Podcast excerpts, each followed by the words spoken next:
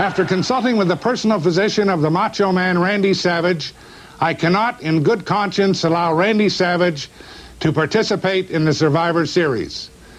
With the tragic events of this past weekend still fresh in all our minds, I accept full responsibility for allowing such a potentially dangerous reptile at ringside. I will accept Jake Roberts' explanation at face value that this was indeed an accident and that he had been led to believe that his king cobra had indeed been devenomized by the lab. However, resting upon my shoulders is the welfare of everyone here in the World Wrestling Federation. Therefore, effective immediately, the king cobra and all reptiles are barred from ringside. In addition, after careful consultation with the macho man Randy Savage and his doctor, it is my decision that he be reinstated immediately and that a match between Randy Savage and Jake Roberts be sanctioned at the earliest possible date, which will be this coming Tuesday night in Texas. See this Tuesday in Texas exclusively on pay per view cable television. It's the year's greatest pay per view bargain. Call your local cable company right now. Don't miss this Tuesday in Texas. It's not been a great week or so in the world of wrestling with some tragic news, both the passing of Danny Hodge and also Brody Lee. Um, I'm here with regular co host Dan Phillips, and we're hoping to bring you a bit of light at the end of 2020 um, as we move forward with our seventh installment of This Month in Wrestling History. And we're getting in our time machines and going back to December 3rd, 1991, for the first ever WWF pay per view to air in that month. Um, so I'm alongside virtually rather than physically in contravention of tier four rules and social distancing measures. Regular co-host Dan Phillips. How you doing today, Dan? I don't know why I paused in between your names there.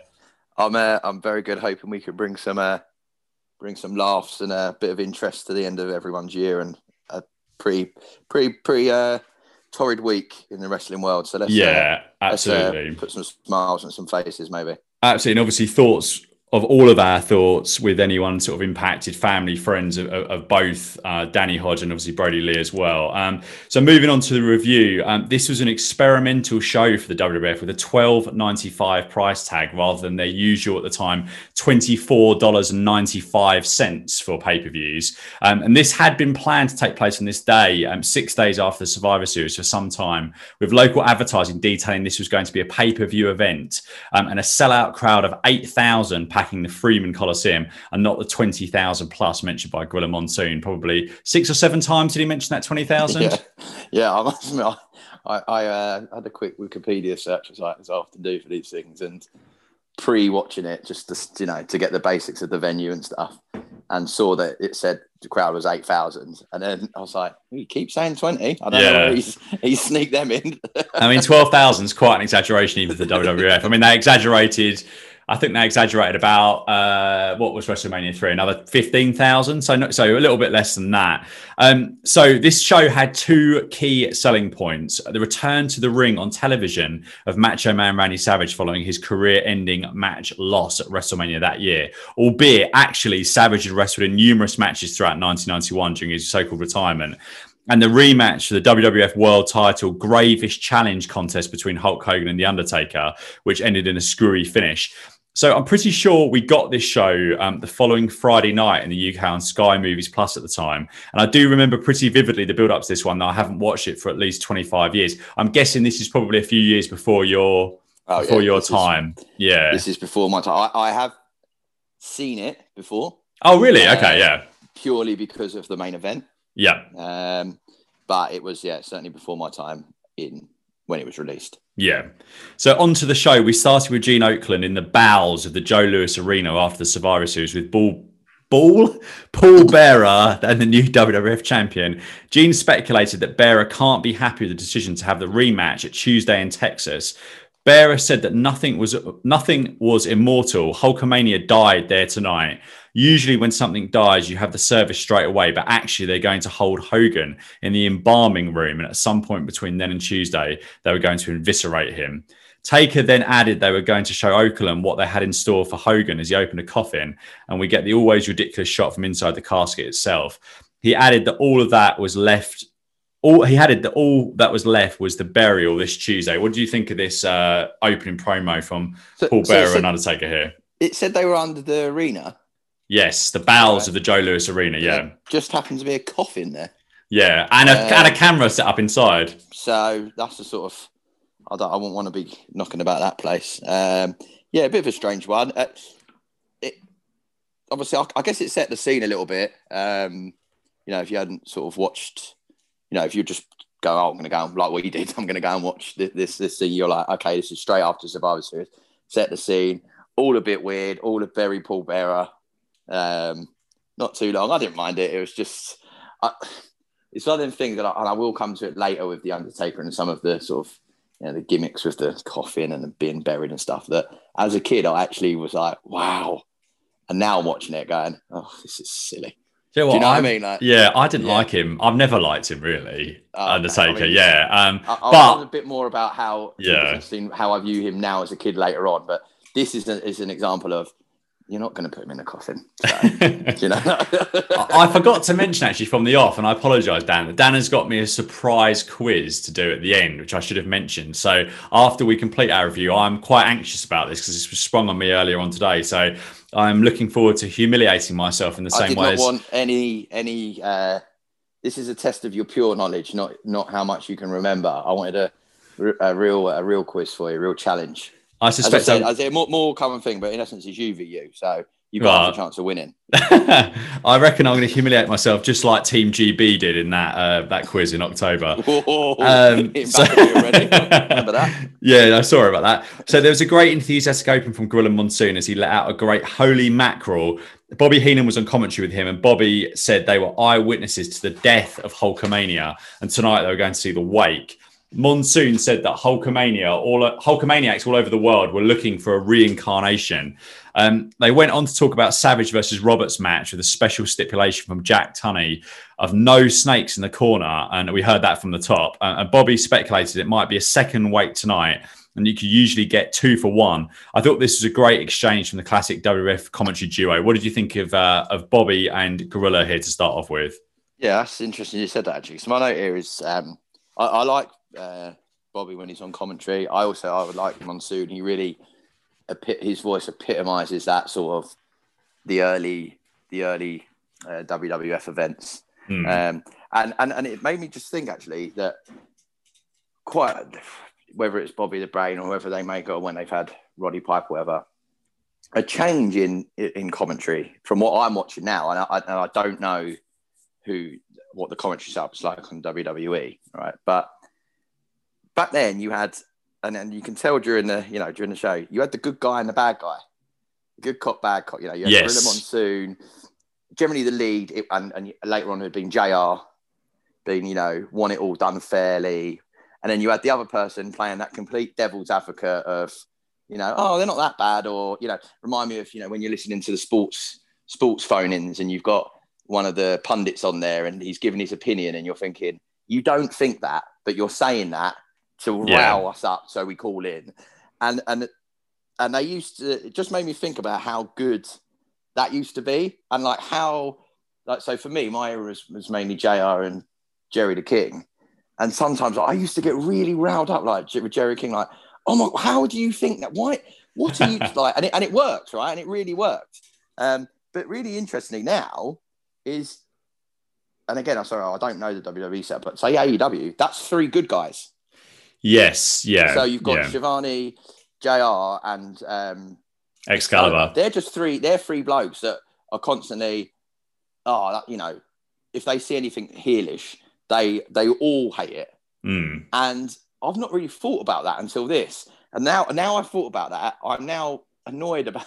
I think I'm already annoyed about the future episodes of AEW I'm going to watch. Where I'm going to be like, oh, come on, man up, like about the commentators, like because I just think going back, that did work really well. And I wonder why. I wonder why AEW haven't continued that. Maybe it's a case of they just wanted to get they he maybe he was just like you know Tony Khan was I'm setting up wrestling. I want I want Jr. I want Tony Schiavone because when I was a kid they were the two. You know, the, yeah, yeah, yeah. all the things I want. You know, I want Excalibur from the independent scene. Whether, whether that's something he's thought of, because I think it's really good.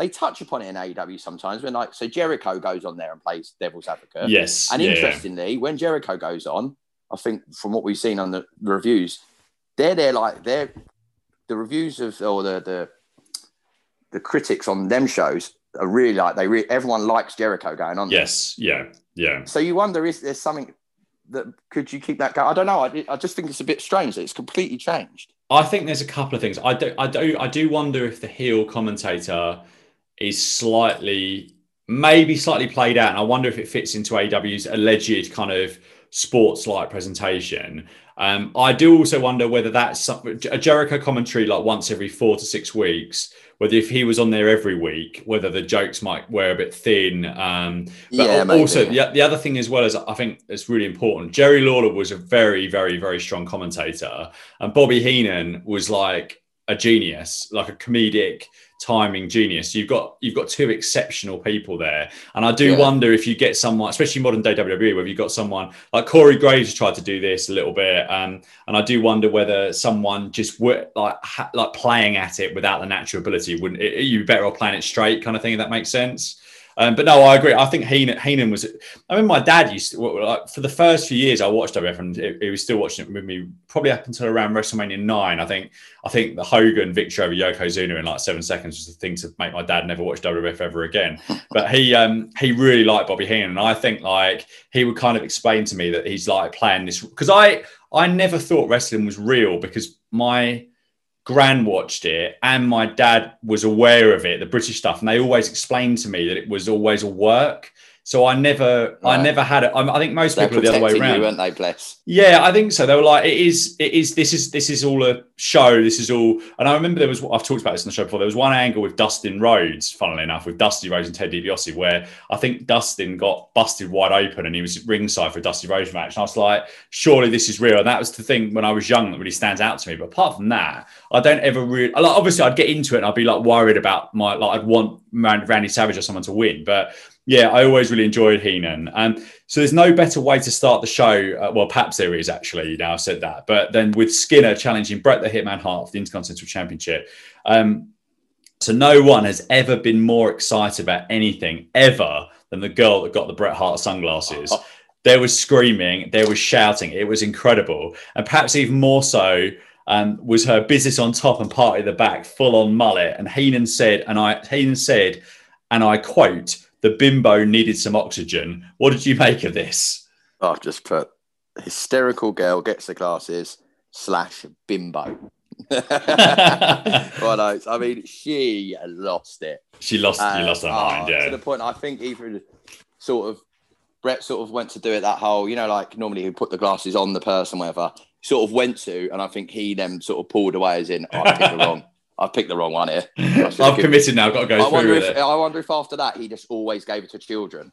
Like, Uh, you know what? She was one of the That's older because I don't know how old she'd been, like 16 or 17 or something. But she like this was unbelievable. Like this was like Bret was like one of the Beatles or something here. Yeah. Um. So I actually watched this match a few weeks ago for the as yet as yet unfinished and likely always unfinished Bret Hart pay per view watch along. But being a consummate journalist, I did watch the whole thing again. Um, I thought this started pretty slow, but was okay by the end. Um, Bret was the victim of a shot with an alligator claw during this. And Heenan also said that Skinner lived out in the Everglades in a sleeping bag with the Gators. Um, Bret kicked out of Skinner's reverse DDT um, that apparently he used to use on these alligators as well. Uh, Skinner went for something off the top rope. Bret got a foot up and fought back to the delight of the crowd. And the finish came in 13:46 when Skinner, after another brief period of offense, went for something off the top rope. But Bret caught him in his tracks and then applied the sharpshooter for the win. Um, before I share my rating, what did you think of this IC title match? Um, I thought it was all right. Um, probably helped somewhat that Bret's in it. Yeah. Um, you sort of have the, pardon the pun, but you have the rose tinted glasses when you've got a. Yes. That is a classic. That is that's Yeah. a great pun there. Um, I, I, yeah, I, I was quite focused on the commentary in this one actually. Again, like back to what I said before, like Gorilla Monsoon had a real issue with chewing tobacco. Kept going like, "That's a terrible habit." Oh, oh, why is he? Oh, ah, like really, really getting into him. Then he's then when like Heenan was saying, yeah, he lives in a sleeping bag with the alligators. Monsoon was like, what? He's is that because he's too cheap to get a house. And I was just like, whoa, you've got a real problem here. Like, and, and I also noticed the commentary, and, and this and this happens a lot. And again, it's something I noticed how extreme back then the commentators were with what could have happened following a move. Yeah. So, yeah. for example, in this, we had could have broke his shoulder, broke his clavicle. clavicle. Like, yeah. Yeah. Like, no, I don't think he did. Like, you know, they're still going, yeah, he may have broke his clavicle. And you're watching him like, he's just bouncing off the ropes. Fine by me. Looks fine for me. Um, yeah, alligator to- uh, claw. He also had a tin of chewing tobacco in one of the corners. Quite unique, quite unique props. Um, and then uh, actually maybe look, do a bit of research on Skinner. And I saw that he doubled up as Doink the Clown. Um, oh, Steve Keirn. Yeah, he did. He did. shows. Yeah, yeah, And yeah. apparently he was an illusion of Doink at WrestleMania 9. Yes, when because the original Doink, Matt Bourne. Um, Yes. He he's he stopped being Doink for for for. For some reason, I can't I can't recall. This is one me and Mark Dunderdale. Mark calling you, paging. Can you tell me the Yeah. reason why Steve Keirn, um, why Matt Bourne stopped being Doink? But yeah, he um, he was at WrestleMania nine after they, they smashed Crush around the head with a uh, I think it was a cut a plaster cast, I believe. Yeah, um, I mean, I, so I was just, it, as I said, with, with, Skinner. I mean, to be honest, he's like he's a big, big unit and stuff. He Yeah. wrestled fine. He wrestled fine, but um, like anything, sharpshooter, game over. Yeah, see you Um, later. But do you know there. Actually, it was a good start, solid start to a Yeah, it was solid. a show. We, we we've often said about being quite critical about how some of these pay per views have started, whether they've gone too big Yep. or gone really poor. And I think this is about right for an opening match. Yeah, right. I've written it was all right. Not quite in the recommend category, but always good seeing Bret from around this time. I Yeah, think. exactly. I put it was all right, and I put Yeah. in brackets due to Bret's participation mainly. Yes, one hundred percent. So they cut backstage to Jake Roberts with Sean Mooney. Mo- Mooney said that there would be no reptile allowed in his corner, and he added that he saw Savage earlier and he is wired to the max and can't wait to get him in the ring. Um, Jake cut a classic promo here, talking about Savage drowning in the poison from the snake the last time he saw him, referring to the crazy angle on WWF Superstars where they actually had a king cobra bite Savage on the arm. He talks about Savage's eyes being gone, but how the eyes he most enjoyed looking in were Elizabeth's. Pupils so small, so intent, so scared for the man she loved, and what a rush he got. Up and down his back, it felt so good listening to Savage squeal. Robert said that anything he does out there is because of Jack Tunney. He has pulled the trigger, and anything he does is Tunney's fault. He finished with the classic "Trust me" line. This was phenomenal, phenomenal promo. Ten out of ten promo. Stop whatever you're doing and, and watch this Jake Roberts because it was unbelievable. What did you think of Roberts' promo here? I'm s- right. I know how critical, or how we've had some. Certainly, yourself has had some negative things to say about Jake. Probably more now. Yes, And I watched that promo and thought to myself, if he says one bad thing about this, I'm gonna I'm gonna pull him up. And I'm so glad you said that. No, it You was know incredible. what? Wow. yeah, it was intense. And just to clarify, not spoiler alert, but there's an interview later on that for me is it's even better probably. Yeah, yeah, Yeah, I mean, certainly with it. The yeah, intensity. I was feeling. Do you know what? I've, I've put. He's, he was getting quite sort of erotic about Matt Yeah, he was. suffering. Yeah, like, he looked like he was sort of like. You know, if the camera panned down, we might have been in for a surprise. Like he was, maybe he, he was going to bring his snake to the ring. I don't know, but like he was, oh, like it was. If it, one thing I was going to actually ask is, and and you'll and you'll notice, I think. Um, so, see, Macho Man come out of in essence retirement for this, and he was bitten by the snake. But my question is, after his retirement match, why was he still knocking around? What was he doing in that? Oh, okay, yeah, no, I How can- did they keep him in the in the frame? I'm always a bit worried when you ask me these questions because I'm worried that I'm not going to know the answer. But yeah, I do No, know I the answer to this. So basically, the the I'm not sure. I'm, I don't know what the what the underlying score, and, I, and I'm, I may have read this somewhere, but I don't know what the reason was for Savage. Savage may have worked like 10 to 12 matches during that time he was off, but not not a, like a regular schedule, um, and obviously no nothing on TV. Um, but he he was he was on commentary, so the commentary commentary booth for basically from WrestleMania um, all the way through until um, the, the this this time basically was Savage, Piper, and Vince. Um, But this was on Superstars with Gorilla and, and Bobby on Challenge. But um, obviously, the other big thing was that Savage was they, they, were promoting the idea, which they would have known at WrestleMania, to do the Savage and Elizabeth wedding at SummerSlam. So that was that was a, there was a double main event at SummerSlam. So it was Hulk Hogan and Ultimate Warrior versus um, Sergeant Slaughter and, and his his crew basically, and then Savage and Elizabeth getting married in the ring. So that was what he was being kept around for. So um, I think it's interesting. Straight after WrestleMania, we're talking about heel commentators. Initially, after WrestleMania, Savage played the role as a heel commentator, even though he turned babyface at WrestleMania, which was really odd, really bizarre. And then after the after the proposal, he played full babyface then. So it's really weird, really really weird watching that. But anyway, he, he did go full full face in the end. Um, so that yeah, that's why he was around basically. Yeah, no, I was just interested in that because, but again, that was uh, it's an excellent promo. And another thing they've done good was they they rolled into the next promo, which yes. Uh, you can describe now. Which yeah, I so I also thought was very good. Yeah, Randy's up next alongside Gene Okerlund and Miss Elizabeth in a gold shiny dress. Savage says Roberts has taught them not to trust him with the things that he does. He knows he gets a rush from the snake and the venom going through his veins. He also gets a rush looking into Elizabeth's eyes. I thought Elizabeth's facials here were so good. She showed genuine concern for Savage, and I always thought with Elizabeth, it was this, it was you didn't need her out, and they did a lot of this in WWE later on. They, they didn't need her out there doing a lot of stuff. The the, the, the strength in, in, in, Liz with the nuances and the subtleties, and her facials were incredible here. Um, Savage says he's going to get it into a situation where he's standing on the turnbuckle and he's going to crush him with the elbow for the one, two, three, and then he's going to get that rush. Um, his rush is when he looks in Elizabeth's eyes when Roberts has been beaten. Um, they cut to Roberts' music while Savage is finishing his promo, and he says the date with Destiny is now, as Liz sort of says, Randy, as, as Randy goes off. Have you got anything to add to Savage's promo here before we cut into the, the again, fast again, of the match? Fairly, fairly erotic again. Yeah, yeah. um, I, do you know?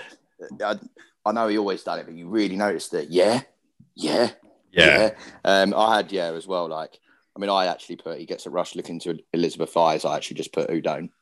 Very uh, attractive lady, yeah, beautiful um, but, oh, I do think she's a sort of like uh, she's a sort of lady that you look at and you think, I just want to make sure that she's the perfect temperature at all times and oh, hold her hand across a busy road oh, and like yeah, give her your yeah, jacket yeah, and all that sort of stuff. Per- like a proper lady, yeah. Yeah, yeah, correct, yeah. Um, and the other thing I quite liked, you know, it was really good about how at the end you heard when he was talking. This I thought this was so good. How you heard the trust me, yeah, trust me just just in the background, like it was being whispered in.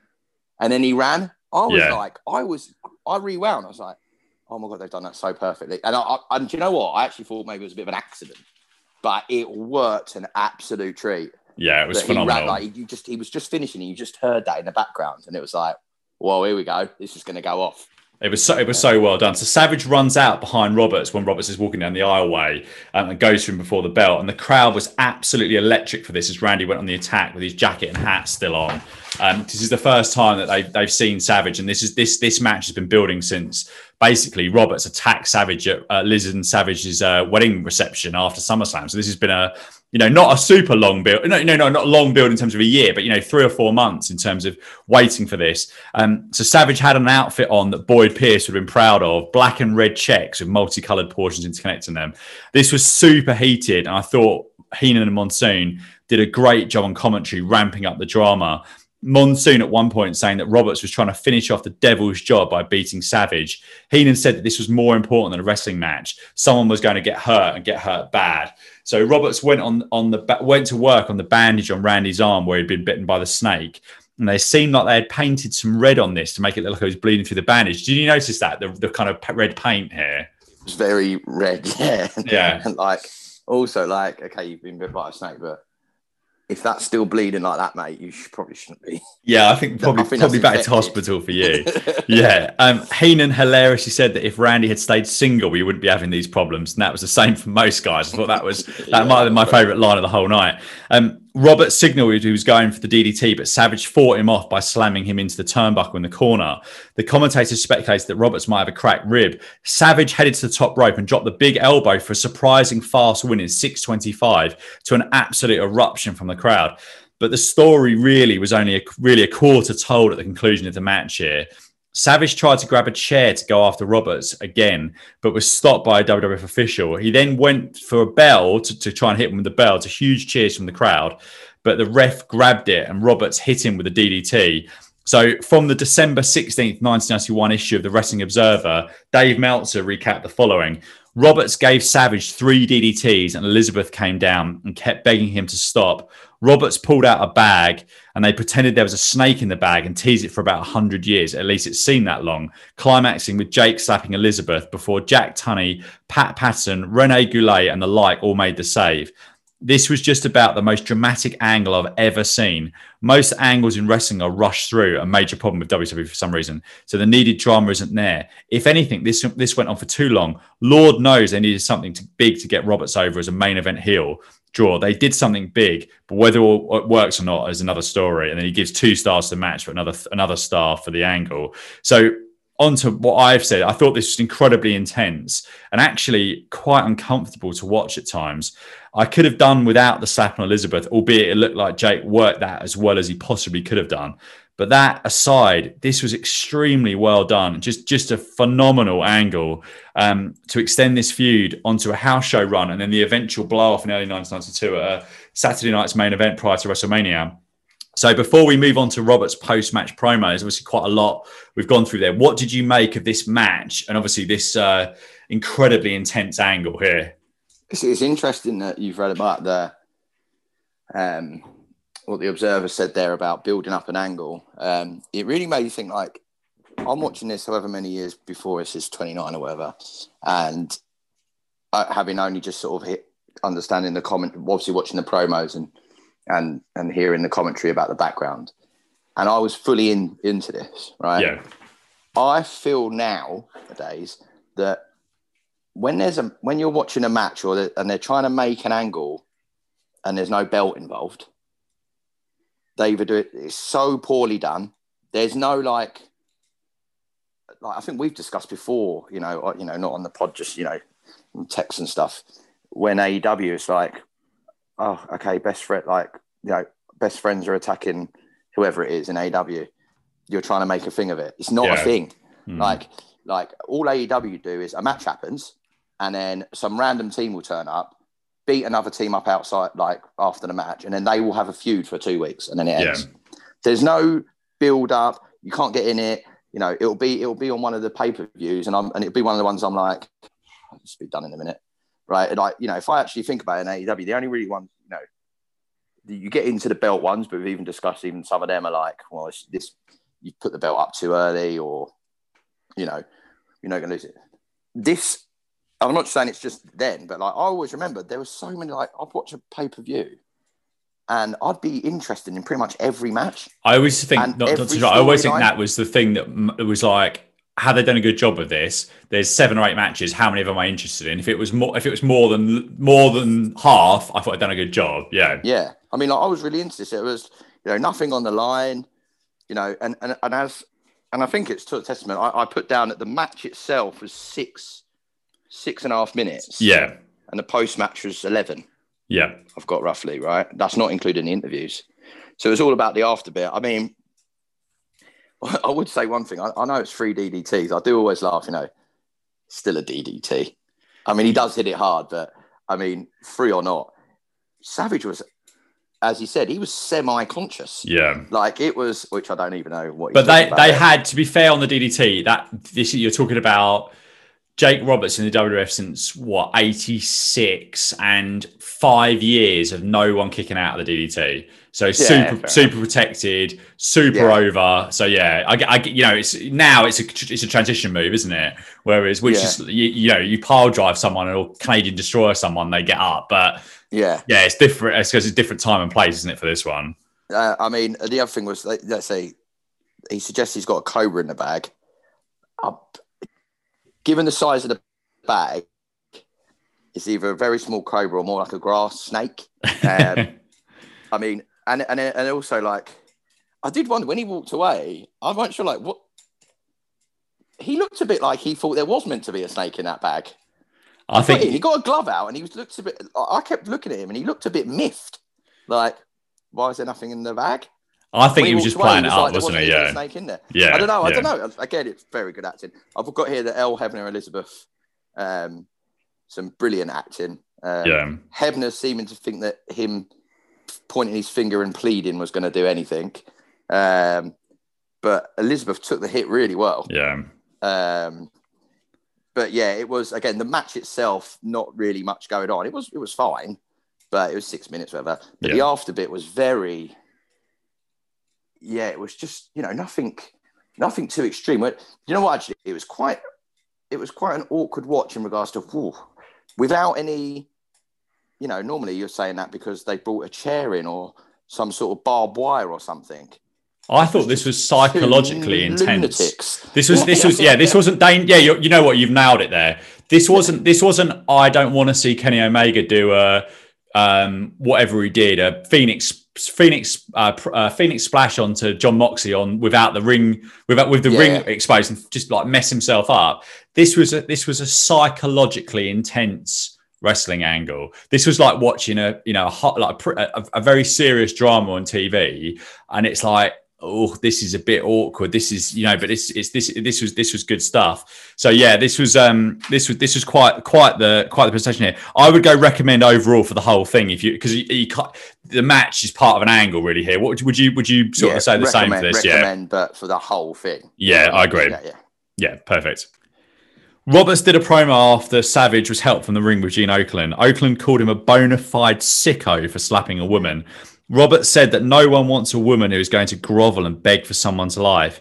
He added that DDTing Savage felt fine, but the best feeling he ever had was pulling Elizabeth by her hair. But what felt even better was slapping her. Um, he said that Randy felt he needed to cross his path, that he should bring Liz along with him, and that he could cultivate her into something even he could want. Again, I've not done that any justice there, and I've, I've messed something up in my notes, but um, that was a phenomenal promo again from Roberts. And I think along the same lines as you said earlier on, with very much a kind of kind of sexual, like, oh, you know, undertone of like a sexual weird creep here. What did you think of this follow up promo from? I Uh, yeah, it continues to be quite sexual. yeah, And I feel the intensity on this was more. yeah, yeah. Particularly, he does this sort of cross on his chest. yeah, I don't know. I was just like, oh my god, this guy is scary. Like, I don't know. It was. Do you know what it was as well? It was a case of maybe I've just got used to the Jake Roberts of now, yeah, yeah, yeah. and you forget. And actually, to be honest, some of the things we've watched, um, some of these reviews, he's not had a part to play like this. No, You know, No. he, he he looks actually like he's been trying to to become relevant. I was like, oh, hello, you've arrived. This is yeah, this is and, and, and it actually reminded me because um, he was one of the um, sort of wrestling figures I used to have. And, the old arm that went like that. Yeah, Can't see that on a podcast, so that's good, isn't it? Yeah, and with the snake round the neck that you lose straight away. yeah. Um, actually, going back to that, they keep panning to someone in the crowd that's got a Hulk Hogan pillow. Oh yeah, yeah, Uh, definitely had one of them. And for anyone that had one of them, they'll appreciate how amazing they were when you were pretending to be a wrestler yeah, yeah. because it was just like wrestling a mini Hulk Hogan them and everything. Anyway, so Um, I've completely taken the intensity away from Jake there, but That's all right. it was really good. Really, really good, Yeah. actually. Um, really good.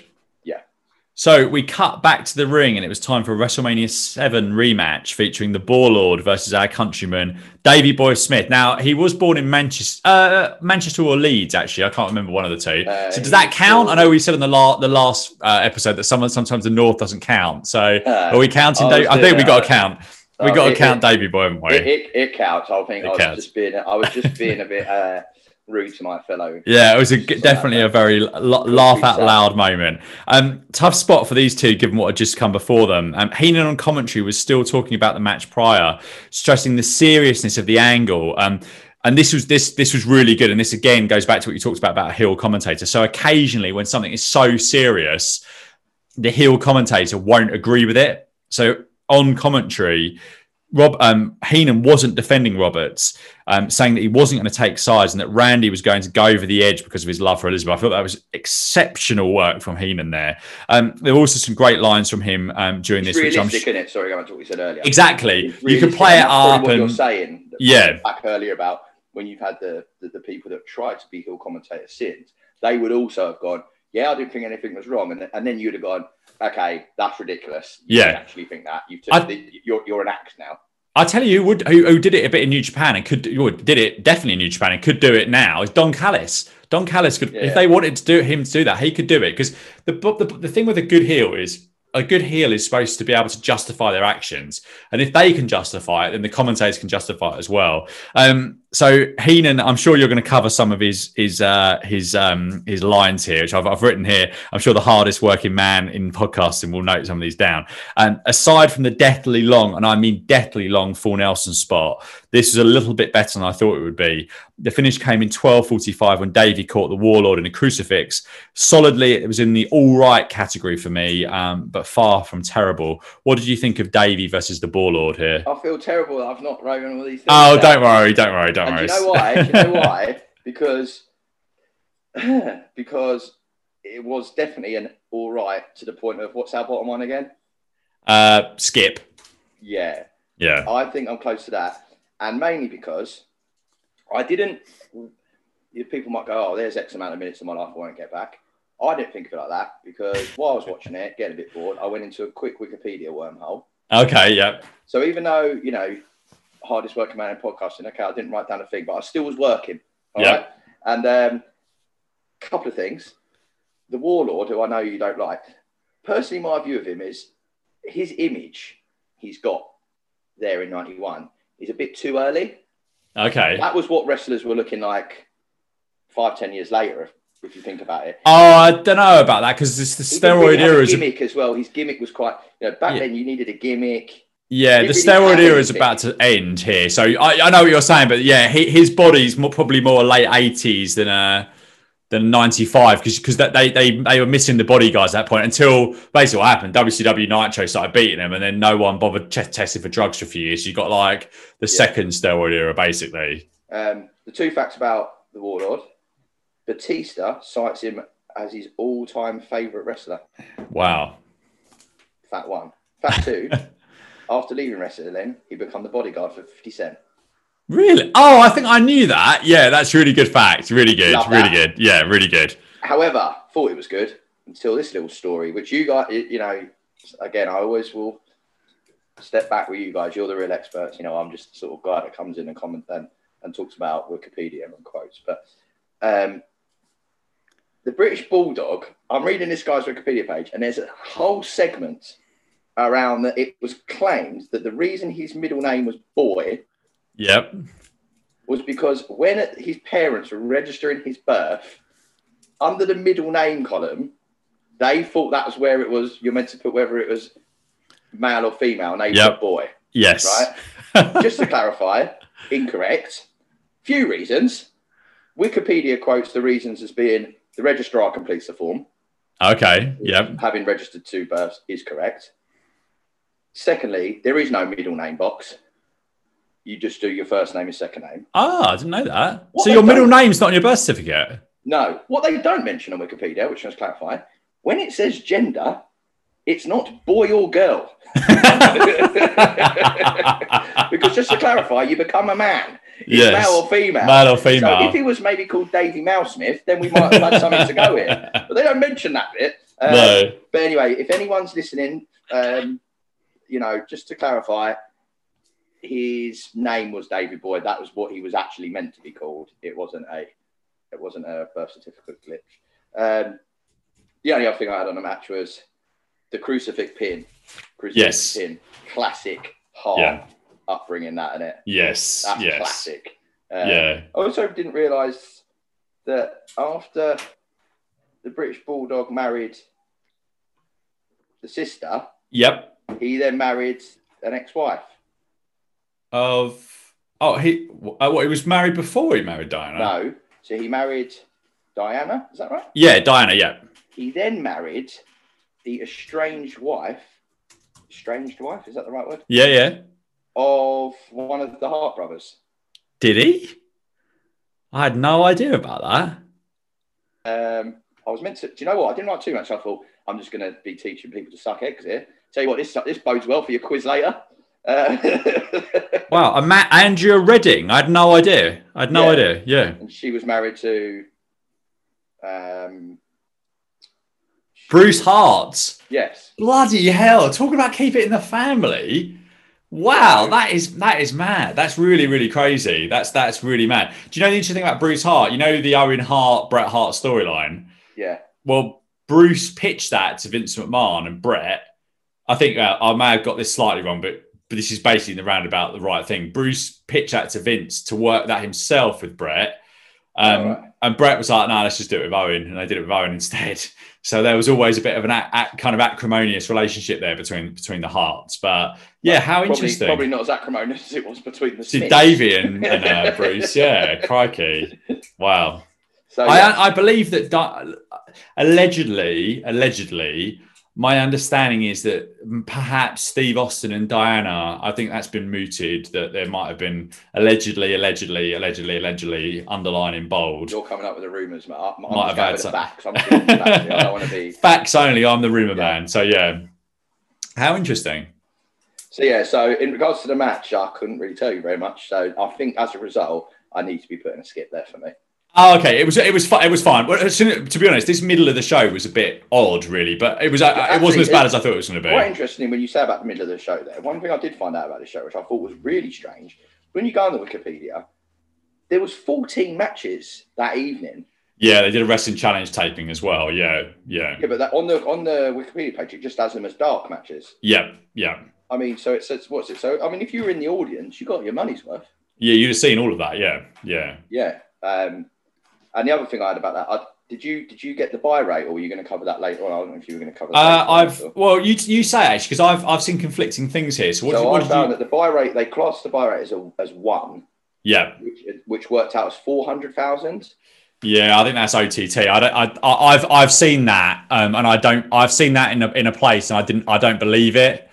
Um, I mean, th- th- what, what I would say is, regardless of, regardless of the quality of the matches, which you know we're three matches in, and I think you know we've sort of said it's all right. Oh, so there's two places that have got four hundred thousand. So okay, so on so on on WWE Network News, they state they talk about this and they say, Four million. um, uh, yeah, yeah. While some, while some sources claim that this Tuesday in Tex- Texas drew somewhere in the region of four hundred thousand buys, which is higher than the Survivor Series, more conservative estimates put the number somewhere close to one hundred and forty thousand, which, considering the event was believed to be a bust, never to be tried again, seems far more plausible. And I saw that one hundred and forty thousand. Um, in, a, in another place, which was the um, kind of WWF historical pay per view buys. So I, I think it must have been the lower end of that because 400,000 for this would have been a huge success. Yes, I, I get that yeah.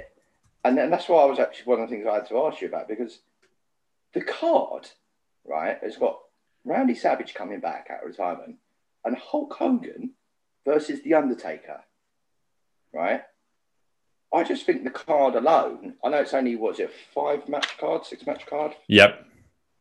I thought the card alone probably warranted a decent buy rate.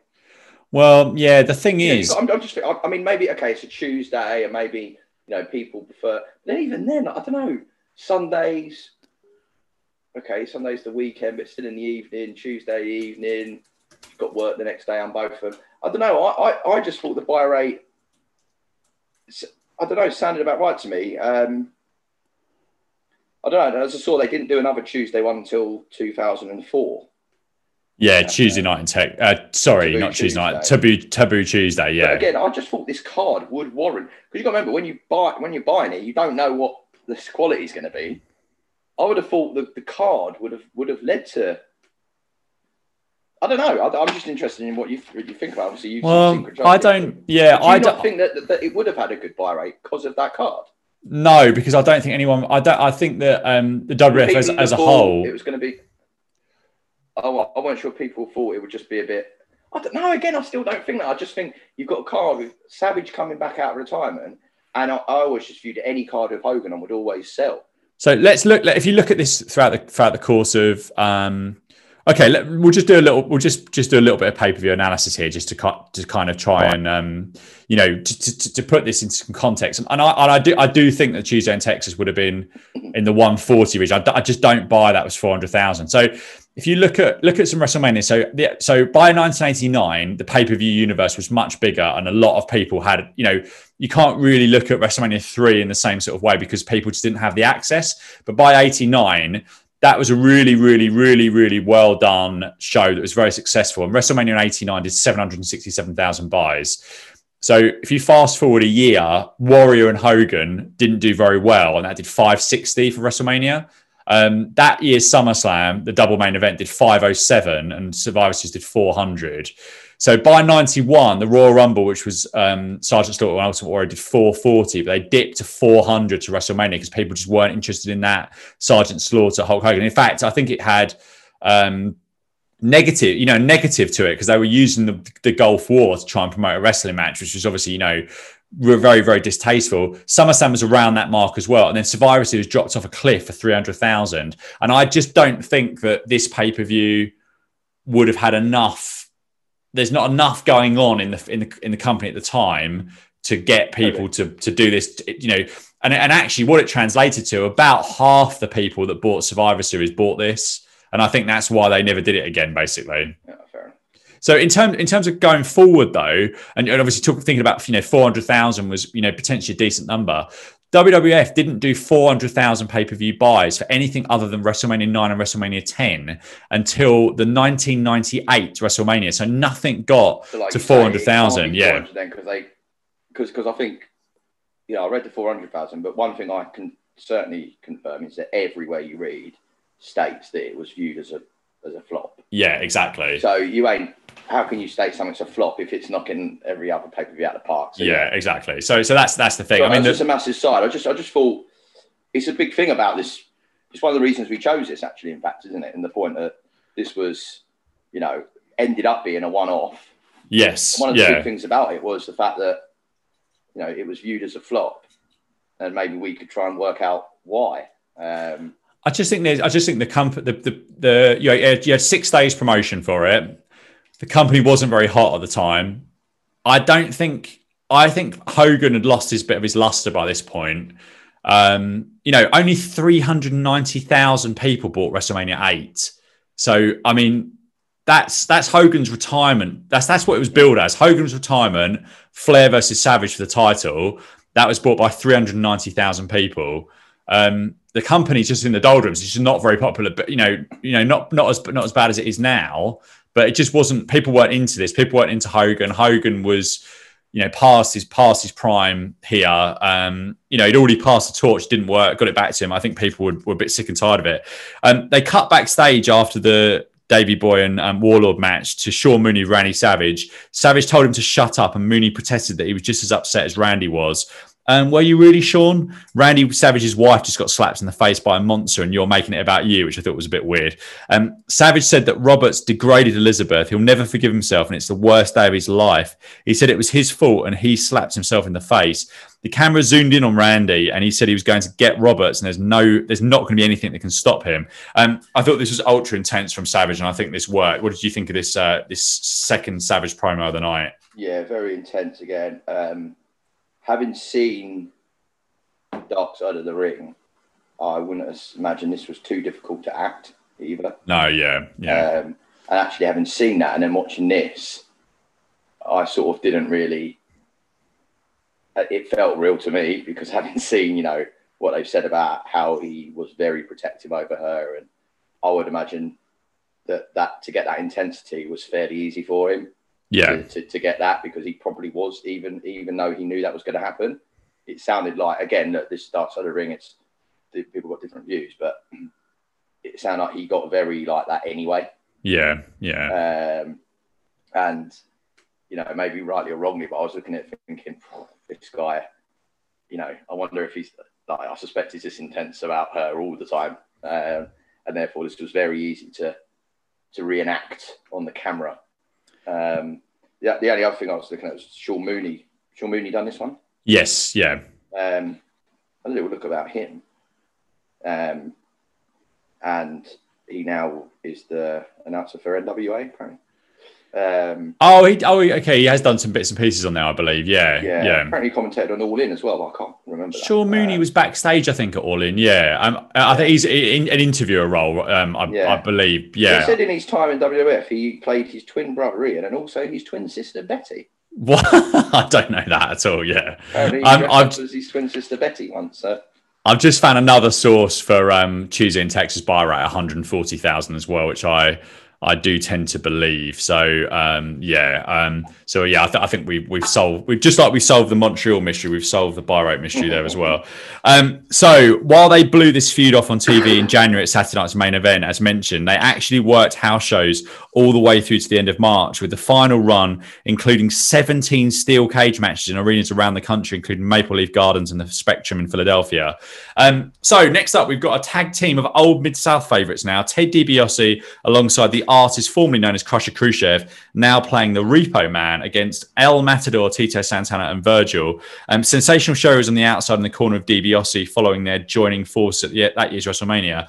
Um, I thought the Repo's, Repo Man's outfit was just plain weird. He had tire tracks across a grey suit and a weird little Lone Ranger style mask that just covered the top of his face. What did you think of his attire here?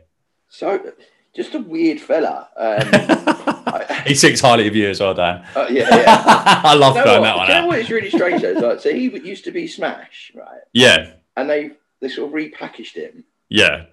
Why? He was he, he appeared at WrestleMania that year as in Demolition. It's just ridiculous, isn't Why it? repackage him as this character? Well, He I think- his own character. Yeah, Maybe Crush is- I whether they had Yeah. to do with if you're not together, then we don't want you on your own. I think so. Yeah, But Yeah. what, and then right, we're going to repackage you. You know, like you in essence, you are an absolute lunatic.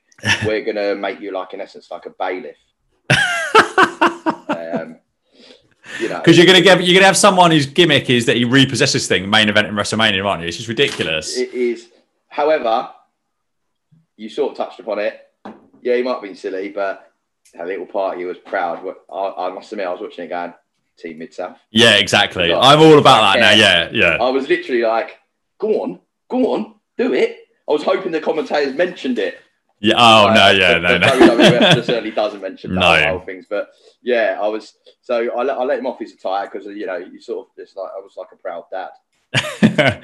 I thought. Which, uh, just to clarify, a very weird son. Yes, yeah.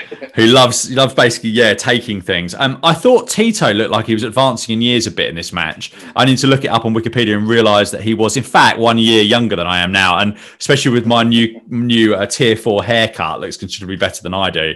Um, DiBiase had his working boots on in this one. It looked really good in all of his exchanges. Um, I must be honest, I did struggle to a little bit to get into this match, um, which was really only a bit of filler before getting onto the meat and bones of the main event. Albeit, I thought the action was largely, you know, decent. Um, Heenan had some unsavory lines about Santana, including calling him an jalapeno and Mr. Guacamole dip Yeah. And also suggested that he may have tripped on the outside on a tortilla, which I just thought was bizarre. Like I thought Heenan, this And wasn't fun. Yeah, well, Tito Santana is, is, is from Texas.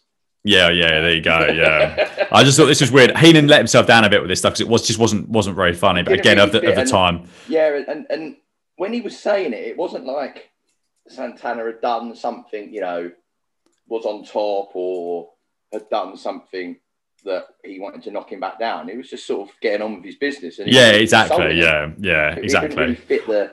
I think this played better in a. Uh, you know what? I just think if we we hear stuff like this now, and it's just like this is just rubbish. But I do think that in '91, this was probably, you know, when different things. You know, you'd watch. You, I don't know. You watch an American Pie or something now, and the stuff that we probably would have found funny when we were 16, we were like, "Ooh, Yeah. this is a bit." Now, um, anyway, the finish saw DiBiase hold Virgil for Sherri to use the shoe, but Virgil ducked and DiBiase got hit. Um, but Repo Man then kneed Virgil from behind, and DiBiase pinned him anyway. So, um, what are your thoughts on this match and your your Very match messy. rating? Very messy. Yeah, Um, the tag teams didn't flow. The tag teams didn't work. no, I I got the logic of why DiBiase had sort of got a repo man. Sort of got the link. Yes, I don't yeah, know why Virgil is knocking around with El Matador.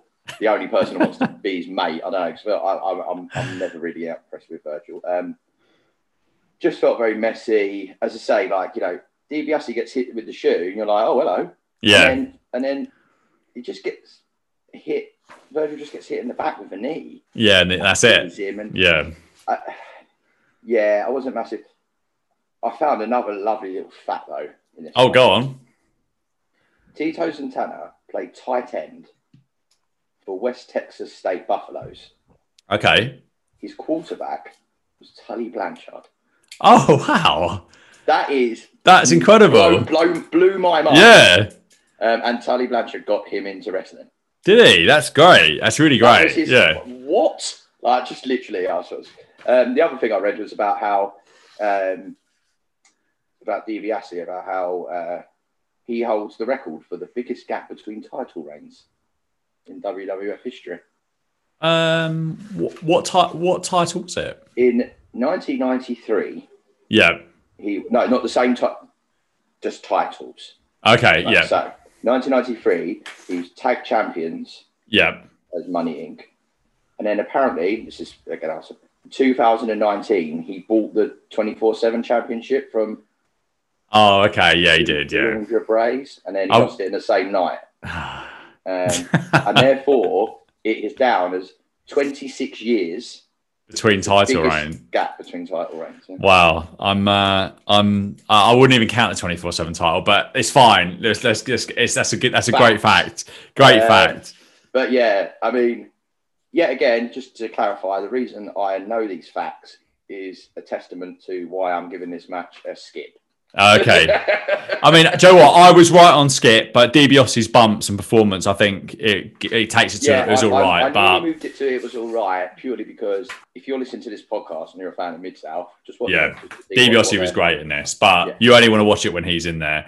Um, so we cut backstage to Hogan um, with with Gene Okerlund. I really didn't like the alternate yellow vest he would use around this time and later. And I, d- I know why they did it to try and sell more merchandise, but it just makes me think of Hulk on the downward swing of his initial WWF run. You know, like not the Hulk rules Right. one. This is like I don't know what it said now, but it was like I think it said Hulk Hogan or something on it. But I just think, very merchandise. yeah, which whenever clarify from the crowd worked. yeah, it did work. But whenever I see not his original, I just think this is Hogan on the downward kind of downward run of his WWF run. Younger than I am now, considerably younger than I am now. Um, Hogan. But that being said, he. I think what we forget uh, and people forget about Hogan is that from 84 to really 90 certainly and then and then a bit less after that but still a fairly heavy schedule this guy was he wasn't working long he was working 10 or 11 minutes a night five or six nights a week sometimes twice a day dropping that leg doing what he needed to do to keep his body in, in shape. I mean, this guy was like a bit like Michael Owen in football when he gets to 30. He's played so many games, his body's broke, everything that's possibly could hurt hurts. And that that's the difference here. He's not, this is not, a, you know, a regular 36 year old or whatever he was at the time. Um, so Hogan said that as far as he and the Hulkamaniacs go, this has this has to be the happiest day in the beautiful thing called Hulkamania. They had felt Undertaker stalk Hulk- Hulkamania with the shot heard around the world after Tombstone on the chair with the interference of Ric Flair. He said that the real survivors were the teeny Hulkamaniacs who still believed in the four demandments. And because of that, Jack Tunney booked the rematch. He warned Ric Flair to stay out of his business and he called himself the designated hitman for the Hulkamaniacs. And he said he guaranteed the WWF will be right back where it should be. And Undertaker, what are you going to do when Hulk Hogan buries you right here in Texas? And then he goes, ha, ha, ha. So I thought it was quite odd. Um, this was fine, but probably not vintage Hogan. What did you think of this promo? Yeah, that was a Ha, ha, yeah, that bit was a bit strange. I was trying to be a cowboy or something? I don't know. Um, massive focus on the tiny Hulksters. Yeah, teeny, teeny Hulkamaniacs. Tiny. There was no just. It was a very child-based promo. Yes. Um, but yeah, it wasn't one of his best ones. Um, but it's Hulk Hogan, isn't he? You know, Yeah, yeah. Too much. You know, when when he opened, like, look, it cut to him, Gene Okerlund speaking, and, and we're all waiting for. I'll tell you what, me and Gene. All Yeah, yeah. That's it. I'm off. I'm off. I don't care. It doesn't matter what he says. I'm lost. Um, as as I also am in uh, when the music hits, which I'm sure you'll come to, which I was absolutely devastated because his music hits and he run he decides to run into the ring, which I was like, no, don't do that. Yeah, yeah, That's yeah. I agree. Cut short here. I'm, Yeah. I haven't even done one hand. I haven't cut my ear yet. Um, so yeah. Anyway, sorry.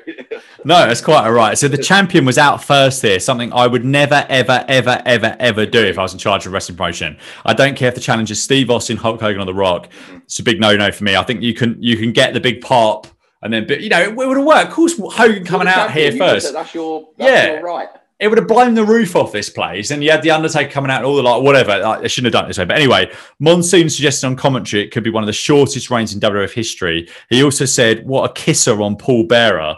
Um, I felt Gorilla was foreshadowing a Hogan win a little bit too much here, rather than really putting over how tough a challenge this was, um, which Heenan did a better job of.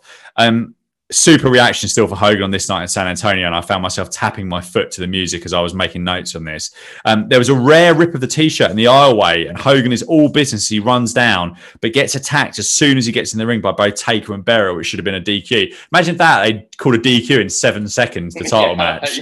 What a finish that would have been. Um, Gorilla, you, amu- you know what? When that happened, part of me was like, "Is that going to be DQ? Is that why this show was viewed as a flop?" Yeah, I've watched all of this and I'm like, like oh, "That's it." seven second DQ. One of their mugs that's uh, Yeah, rematch at the Royal Rumble. Um, Gorilla complained that Jack Tunney said he would be down there, but wasn't at the start, albeit they finally showed him sitting at ringside. Um, Heenan on commentary said that Hulkamania was going to be buried tonight, and what a lousy place to be buried in Texas. A comment a few of our Oklahoma listeners probably would have enjoyed. Um, Heenan also said that Taker should have had at least a month to relax after winning the title, go to a few funerals, bury a few people, and you know, relax. Brilliant from from Heenan again. Um, so we cut into Uncle Dave Meltzer for his uh, his interesting review of this match. So from the 16th of December 91 Observer, long choke holds, a two minute claw hold, and poor timing, particularly of Hogan's offense. Undertaker did a few things he didn't do the previous week, but Hogan has very little left except his charisma. Ric Flair came to ringside during the Superman comeback, and Hogan hit him with a chair while Flair fell into Jack Tunney. As Flair got back on the apron, Hogan clotheslined him. Then, when Paul Bearer tried to interfere with the urn, Hogan ducked, so Undertaker was hit. Hogan then got the urn, threw the ash into Undertaker's eyes, and schoolboyed him for the win in 1309 as Jack Tunney watched. Um, but he was then announced, Hulk Hogan was, as a new champion and posed. Um, and he gave it a star and a half for the match. Um, the claw spot was awful, but I thought this was slightly better than Uncle Dave. And I really liked the excellently executed finish, which the crowd came unglued for. Hogan celebrating the show went off the air with Gorilla Monsoon, the greatest athlete the world has ever seen, has prevailed. What did you think of this main event?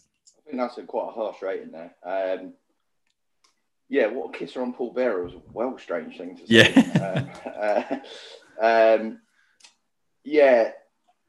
Again, I, this is what I was going to mention earlier. There was a there was a couple of times where Bearer holds the urn up to control Undertaker. Yeah. Um, there was one at the end where I think he does it to sort of calm him down, and yeah, there's a few times in the match.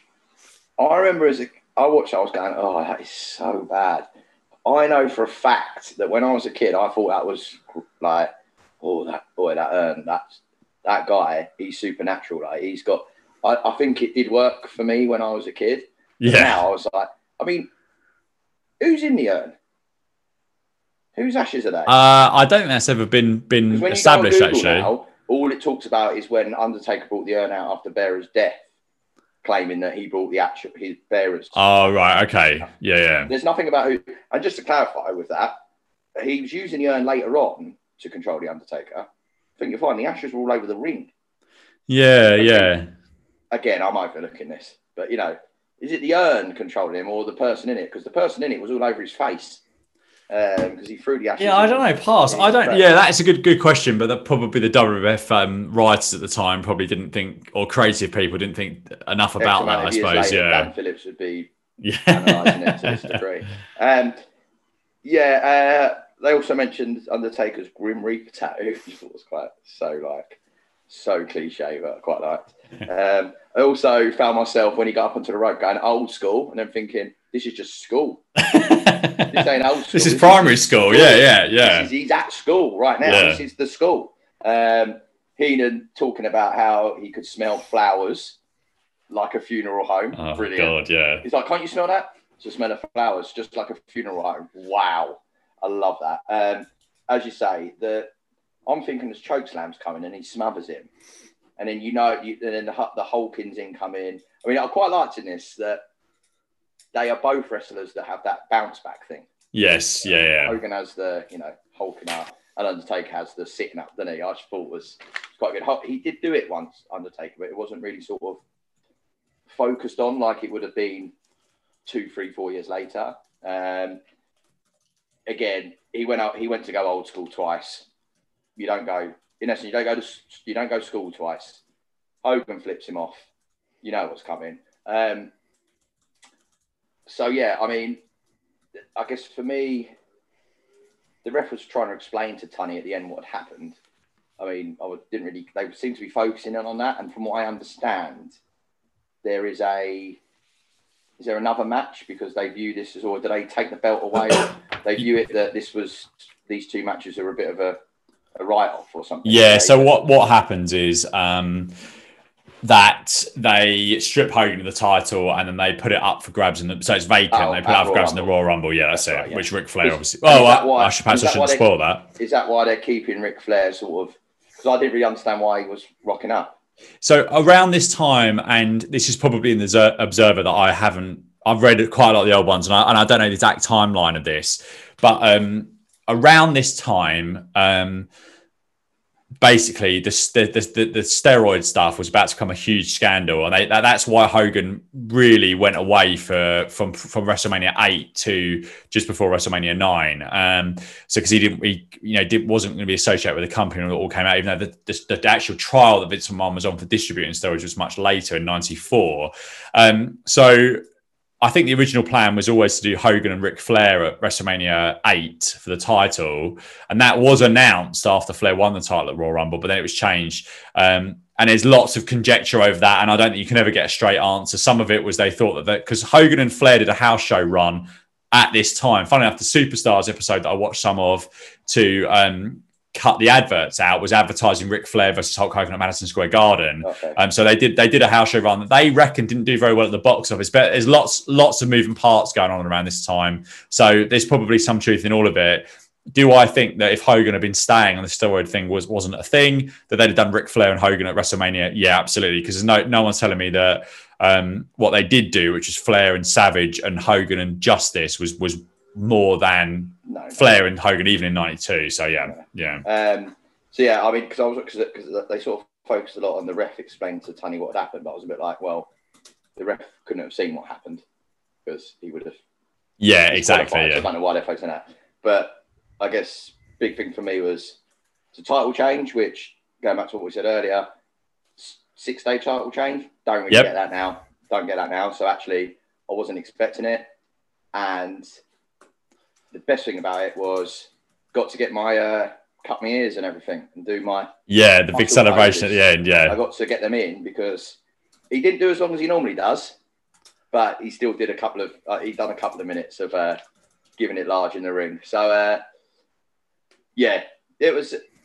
I, I thought it. I thought. I thought it was all right. I, I, it's a tough one because it's it's two big stars, and I think I mentioned quite a few podcasts ago that when I done actually was when I done my WrestleMania thing, I always thought to myself, "Oh, wouldn't have been good to have had them two at WrestleMania?"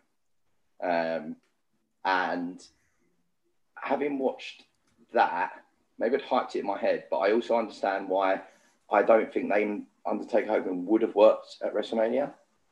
It, there's just a bit of a clash of clash of styles, I think, and I just don't think it. I just don't think them two gel very. I don't think they gel very well. Yeah, I, I would agree. Yeah, They I would- are just so different. It just it just didn't quite click, and so I was a bit disappointed. But actually, when I think about their styles and stuff, there is something don't quite. So I mean, I put it down as a recommend because of who's involved. And you've got you've got your Hogan, you've got your Undertaker, you've got your involvement from Flair. I thought the ending was quite good. Hogan, you know, was able to, you know, get get a chair shot into Flair, get a bit of action on Bearer, and you know, all of that. Um, so I'd put it as a recommend, um, but I think more to do with, you know, if that was two mid card wrestlers that fought that exact same match, I wouldn't have put it as recommend. If that makes sense. Yeah, I I, I know. I- recommend because of who's involved for me personally. Yeah, I, I, I completely get what, you're saying there. I mean, I, I think that um, this was this was this was fine. Um, I think with regards to the Undertaker and Hulk Hogan thing at WrestleMania, they uh, the thing with the Undertaker is that by the following year's WrestleMania, they turned him face, and, and again, uh, it's interesting that you know he he feuded with Jake Roberts after after Randy Savage, and that's where he was going because Undertaker actually saved Savage from a backstage attack at the at the Sat- Saturday Night's main event show that was was only in the new year. So I don't know, I don't know quite what it was. I don't know whether Undertaker was getting um, cheers. I, I, don't, I don't know what it was, but you know there was something that made them decide that you know this this this character needs to go needs to go you know needs to go face basically um, going forward. So um, yeah, I don't know, a bit, but a lot of odd. I think, and obviously uh, as well, Jake Roberts was out of the promotion after WrestleMania as well. So it's, there's a lot. It's just a lot of odd stuff going on in '92 with you know drug problems and various things and steroids and, and stuff going on. I must say though, I did like the the short format of the show. Um, perhaps one too many filler matches because they could have done. I'm sure they could have done something in there that was more worthwhile, but it is worth a watch for the Savage and Roberts stuff and a title change at the end, obviously for the history. Um, I'm going 5.75 out of 10 for this uh, Tuesday in Texas show. What what would you give this one out of 10? Yeah, I've, I've put six. Um, and yeah, I, but if you don't watch anything else and you just think, oh, you know, them two have made it sound semi interesting, please do watch the Roberts Savage stuff Yeah, if you don't watch anything else. Just, you know what? Just to see what a promo done well looks like. yeah, do do watch that because that is um you know that that pro those promos from Roberts are just you know phenomenally good. So yeah, do do go out of your way to watch those. Um, so that is it for the first part of this podcast, and that is it for this month in wrestling history, December. And it's my pick for January, and I haven't actually shared this with you as of yet, have I? Uh, Dan. So instead of going for an, the obvious one in terms of an old Royal Rumble, which you think, you know, come on, let's do an old Royal Rumble. I'm actually opting for the show that caused the WWF to put the 1988 Royal Rumble on USA Network. Yes, it's NWA's Bunkhouse Stampede from Nassau Coliseum in Uniondale, New York, from January the 24th, 1988. A show I've never actually seen. Wow, here we go. So yeah, we're we're uh, and also I think it's under two and a half hours as well, which has become a um yeah become a thing that I consider quite a lot when it comes to these uh these shows. Just the note, I love watching the shows, but the note taking is uh is it Yeah. is uh, is hard work. So um we're gonna hit hit a pause for momentarily, and we'll be back for uh. Me being brutalized with trivia quiz questions, I'm, I There's a expect is coming up. town. So yeah, in town after the break. so we'll be back very shortly. Right, Dan, over to you to explain the rules of this uh, surprise New Year's quiz. So yeah, so this is my end of year quiz. Uh, I understand this show's going out New Year's Eve. Um, I know for those in the in the UK, you're not going out New Year's Eve because you're not allowed. So Well, you might be breaking Yeah. all the rules, but let's hope you're not. Yeah. Stay at home. yeah, so um, you know you can do this on New Year's Eve or any time. But what it is is it's a in essence a review a, a review of the year in quiz format, month by month. However, Steve is going to be asked a question about January 2020 in wrestling and a question about January 1984 in Mid South wrestling. Okay. There are obviously 12 questions for each year. So 24 questions total. However, each year for 2020 and for 1984, the available marks are 17 for each year. So I thought, therefore, we can work out for Steve and maybe anyone playing along, what year do you know more about? Do you know more about 1984 Mid South or do you know more about 2020? You know, are you living in the past or you're in the future? Probably Um, neither. Uh, yeah, so got that. And then at the end, we've got for those that listen to another football based podcast, or for those that don't, it's just a we've got a, a little um, a little a little uh, quiz at the end where there are, in fact, in this one, twelve correct answers, and uh, you've got to see how many you can get. Um, and Steve has one life. Um, bit more difficult to play along. See if he goes out early doors, then uh, you'll never know how well you would have done. But you can join in on the quiz. And I'm going to do it this way. I'm going to go. I'm going to do January 2020, and then January 1984, and we'll go along like that. So, Feel very nervous. but Please, everyone, join in and uh, let's give it a whirl. Go ahead. That's great. So, question number one January 2020. New Japan Pro Wrestling Yep. was Wrestle Kingdom 14. Yes. This was the first Tokyo Dome show to do what? Um, well, there's there's a f- well the first Tokyo Dome show to to be over two days. If we're going with that, Correct. Right. Okay. He's Um, automatically in. it would been it'd been awkward if I got that wrong as I was there, but um, Correct. I thought I'd yes. start and, Yeah. and you in early doors. So that's Thank you. one point for 2020 there. Right. 1984. January 1984 covered episodes. I went for this 226 to 229 on YouTube. Um, and it saw the debut of which, to Mid South, Hmm. of which star? Crikey. Jan- so in January 1984, which star? arrived on Mid South. Terry Taylor? Correct. Yes. He beat Doug Vines Yes. one minute in classic uh, Steve style. He beat Doug Vines in one minute 41. And they had a, a a video package with him with freeze frame. I think they used for Well him. done. Yeah. Okay, just to clarify as well for for those interested in this, if there is any stewards inquiries, I have my reference pages up in front of me, so uh, I'm ready to check and, and fact check as we as you see fit. Um, okay, on to February. So we're on, it's a good start. February 2020, WWE Super Showdown. Ugh. Bit like 2020, and you'll see a lot of these questions. It was a it was a year of firsts because it had to be. Super Showdown was the first to feature what? Um, First Super Showdown to feature what? um, uh, was it a universal title change? Incorrect, I'm afraid. Uh, It was uh, defense. It was a defense of a women's title, ah, of course it was. Yeah. Okay. That's a, that's a really good question, actually. which Bayley defeated Naomi. Yes. Yeah. brand. Okay. 1984 episodes 230 to 235. Now this is your this is your multiple uh, points question. Okay. 1984. February 1984 featured five first round TV title matches. Yep. Can you name me the five winners? Crusher Khrushchev, Correct. Terry Taylor. Correct. Oh, um, Crusher Khrushchev, Terry Taylor, Steve Williams. Incorrect. Okay. Uh, do I, is that, am I out now? You've got two more. You can have five guesses. Okay, five guesses. Uh, Crusher Khrushchev, Terry Taylor, Magnum TA. Incorrect. Ugh. Uh. Mr. Wrestling 2? Incorrect. Oh, wow. And your, and your three incorrects were not even participants in the tournament. Brilliant. So Terry Taylor defeated Buddy Landel. yep. Oh, okay. Crusher Yeah. Khrushchev. Oh, tell a lie. Did you say Magnum TA? Sorry. Yes. Yeah. Sorry, tell a lie. Crusher Khrushchev defeated Magnum TA. Oh, okay. Yeah. right. Ito Oh, Masa Saito. Yep. defeated.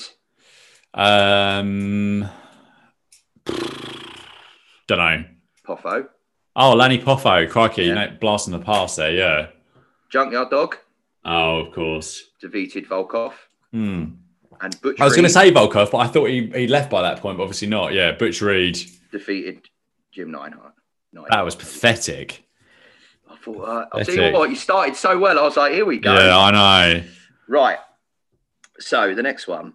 Um, now let me get this right because I had a slight, you know, Can I just say to everyone, I didn't know what the topics were going to be, and I didn't Oh, know yeah, it's a no, quiz at all until today. You So I've not done any revision. out. Yeah, I've not done any revision. Just getting that to be a proper test. when I don't get another mark for the whole quiz. No.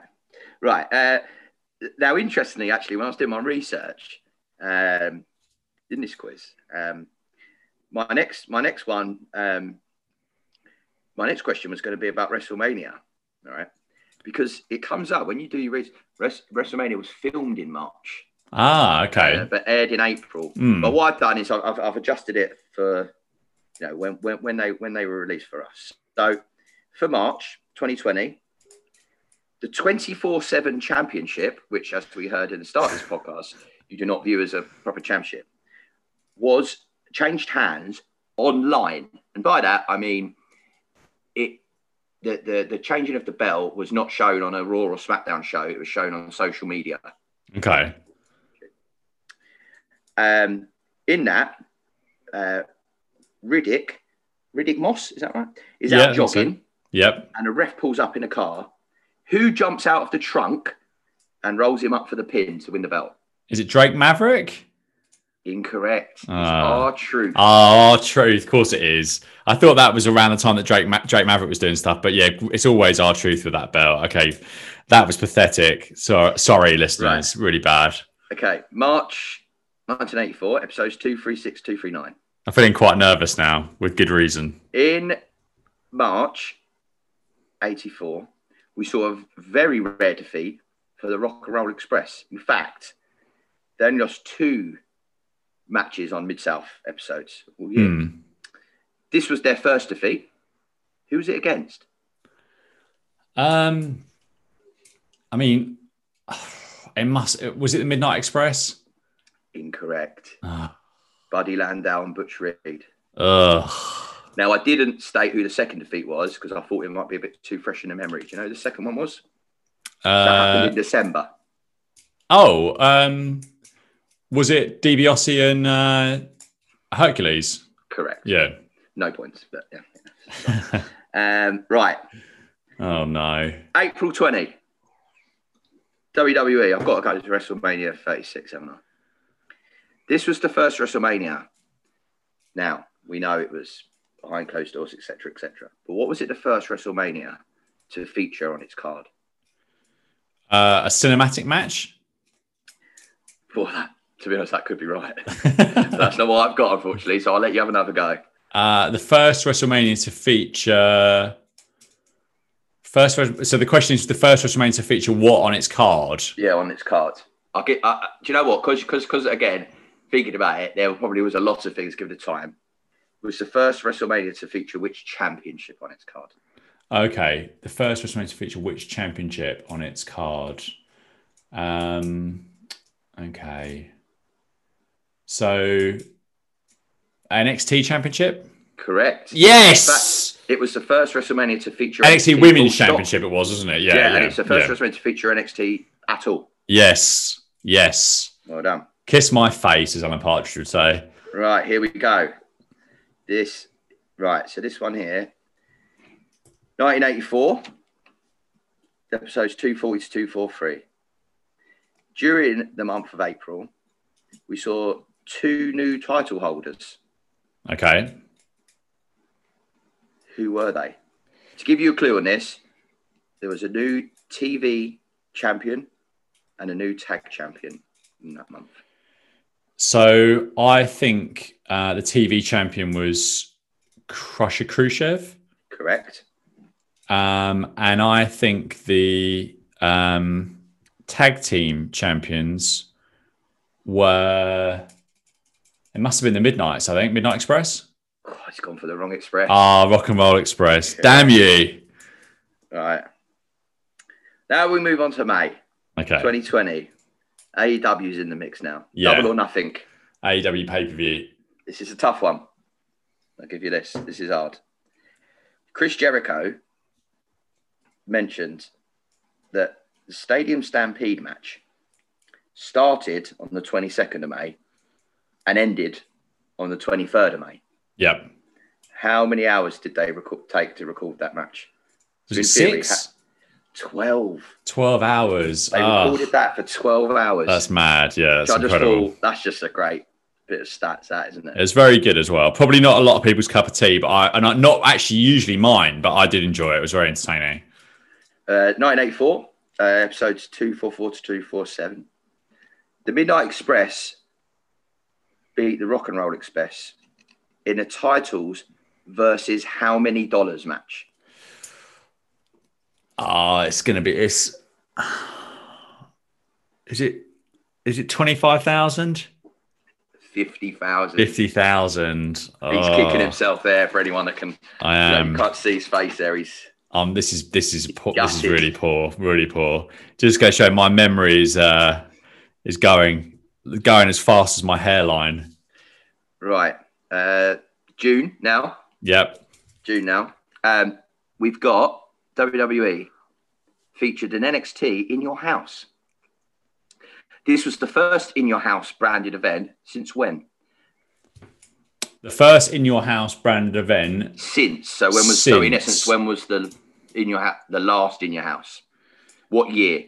Um, so I'll I give you a bonus if you can name name it. You know, the in your house has often had a Yeah, yeah, yeah. Okay, so I think um, I think the answer is 1998, um, and I think that it was No Way Out, 1998. No Way Out in Your House. St. Valentine's Day Massacre 99. 1999. Oh no, it was, a year, it was a year later. So all those events during 98 were in your house. Oh, dog poo. So 1984, episodes 248 to 251.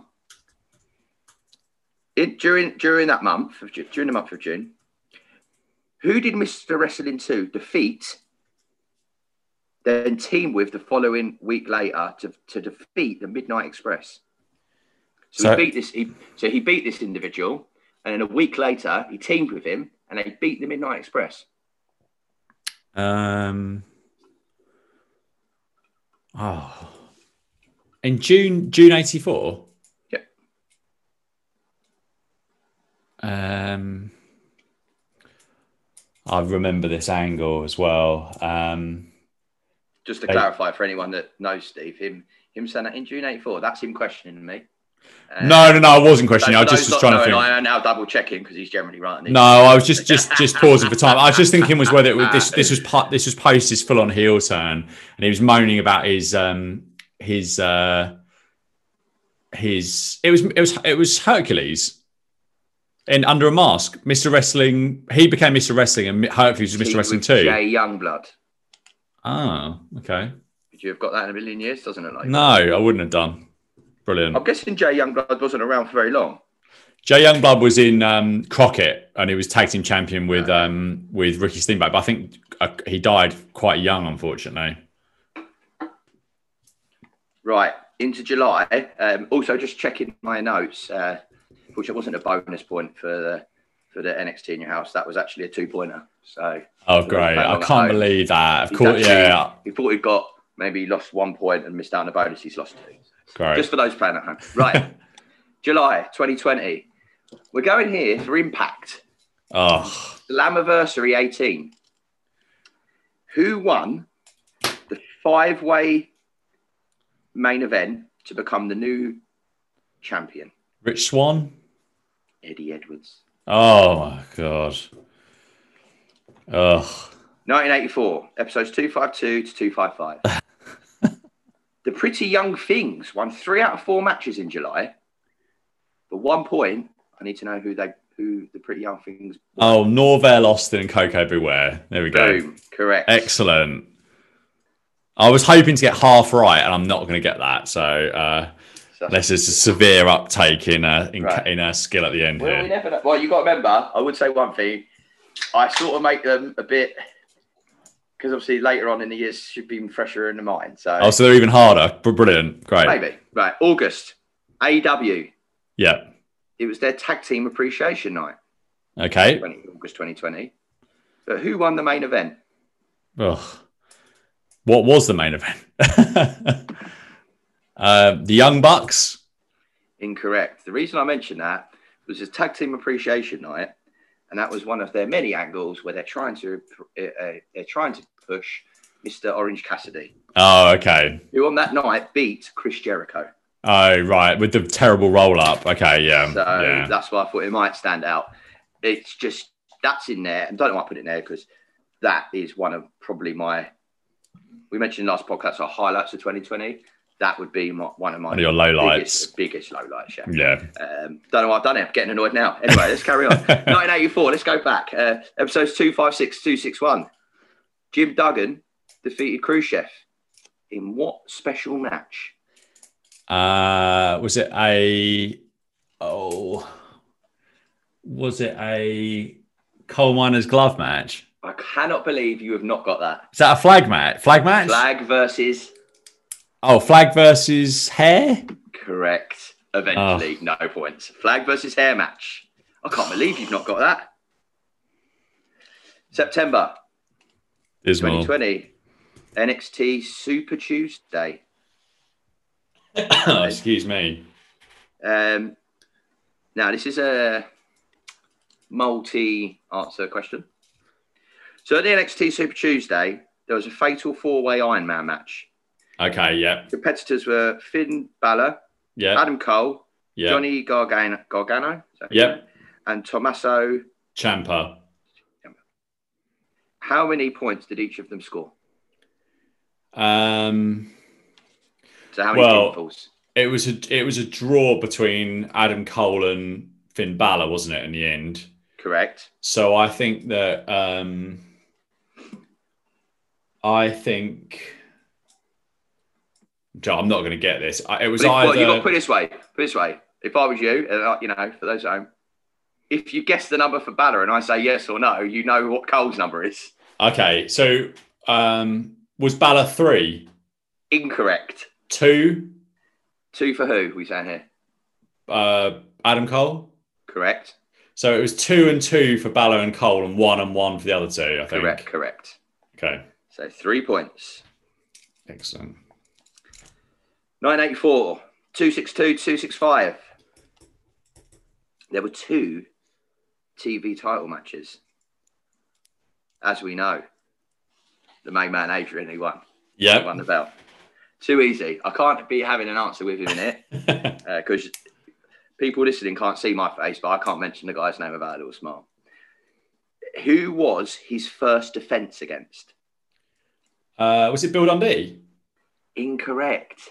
Ah, It was Hercules Hernandez. really And bizarre. I, for the life of me, could not remember that. No. And I'm going. I was going down. Do you know what? It's the first time I've really used to put this together. And for those of you that I know, Steve bigs up a lot, but cage cage matched on there, Hmm. which is just. Do you know what? You could spend a whole night on this. Yeah, you could. I yeah. mean, I was literally in absolute like, what's going on here? What's here? What's here? What's here? What's here? Um. So yeah, there we go. Do you know what? I think I've just answered you that question wrong. I'm ever so sorry. I've, I've got I, I've got it wrong. Stuart's inquiry.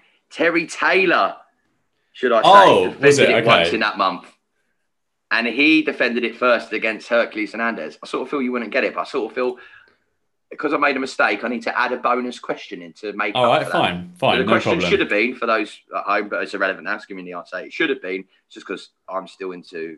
I make my notes by hand. Um, who was Terry Taylor's first TV title match in that month against? And that was Hercules Hernandez. So take that back. So looking at September, let's have a little look, shall we? This is pure off the cuff, everybody. Um, this is pure, pure off the cuff. I'm going to have a little quick look here. Right. Tell you what I'm going for. See it already. Hang on, let's just double check.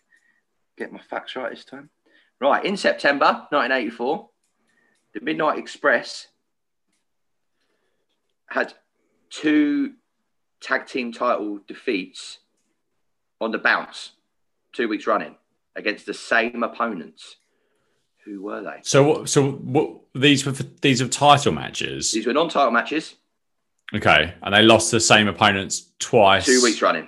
Was it the Fantastics? It was not. It was Ah. Brickhouse Brown.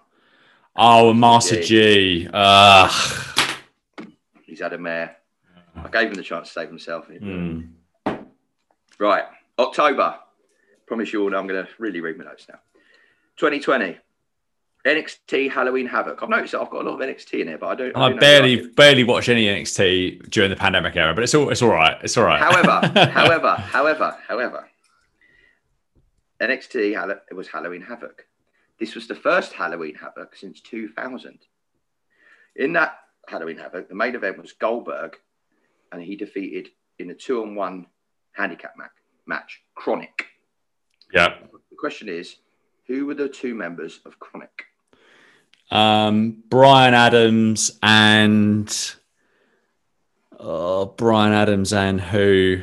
Um, I think his name was Brian as well. Uh, form artist formerly known as Adam Bomb. I can't think of the other guy's name. What was the other guy's name? Bryan Clark. Bryan Clark. Yeah, yeah. Uh, one point there. 1984, episodes 266 to 269. Here we go. Adrian Street's first defence was against a fellow Brit. Oh, Chris Adams. Correct. Yes. Gosh, we're back in. 2 just street quick, two Adrian Street mentions. I'm done. No, right. November. November 2020, it's WWE Survivor Series. It was a retirement of The Undertaker, apparently. How many times do you know when they say an X time? Yep. How many times do they say The Undertaker was heavyweight champion? How many times was The Undertaker heavyweight champion in his yeah. career? Okay, so I'm going to just go through this. Um, so and he what won. I'll do here just quickly for you because I was very nervous about putting this one down because I thought this has got you or Mark or Stuart eating me alive if I get this wrong. So I've uh, I've got everything up in front of me, but you go through them and then we'll. we'll uh, So his first title, he beat Hogan for the title at Survivor Series 90. Um, sorry, 91. So I was just 91. That was his first one. So, and then he beat um, Sid Justice. ju- Well, just to clarify, just if this helps, and, uh, and uh, I don't mind helping. This this goes across the WWF slash E Championship Yeah. and the World Heavyweight. Yeah, yeah, fine. Okay, just I Um, right. So he beat. That's where I'm going to struggle. So he beat um, Psycho Sid for the title at WrestleMania um, 13. So that was two. Um, then the next one, I don't think he held the title until he beat. Um, I think the next one was Steve Austin at Over the Edge 99. So that was three, I believe. Um, and then after that, it starts becoming quite difficult. So I know that he um, he beat Edge Edge at WrestleMania 20, mm, 24. I don't know if he had a, had a title in between those two times. So that would be four. I think he must have had it to and from with CM Punk. Maybe, maybe not from CM Punk, but he certainly mm, don't know. So I think I think that's five. I think just trying to think if there's anything later that um when he had it. So can't think of him having the title late in his career at all. He beat Batista for it at WrestleMania. Um, I went. Uh, I've got some of the some of the numbers here mixed up. Sorry, he beat he beat Edge for it in the Florida one. I can't. remember- That was twenty four, wasn't it? And the Batista one was was WrestleMania twenty three. I'm going six. Oh, I feel terrible at seven. Ah, Now I've I've, I've, I've got I've gone and got it up here. So WWE title, uh, November the twenty seventh, ninety one, Survivor Yep. Series, which we sort of just covered. Um, the next on the list states WrestleMania thirteen yep, uh, against Psycho Sid.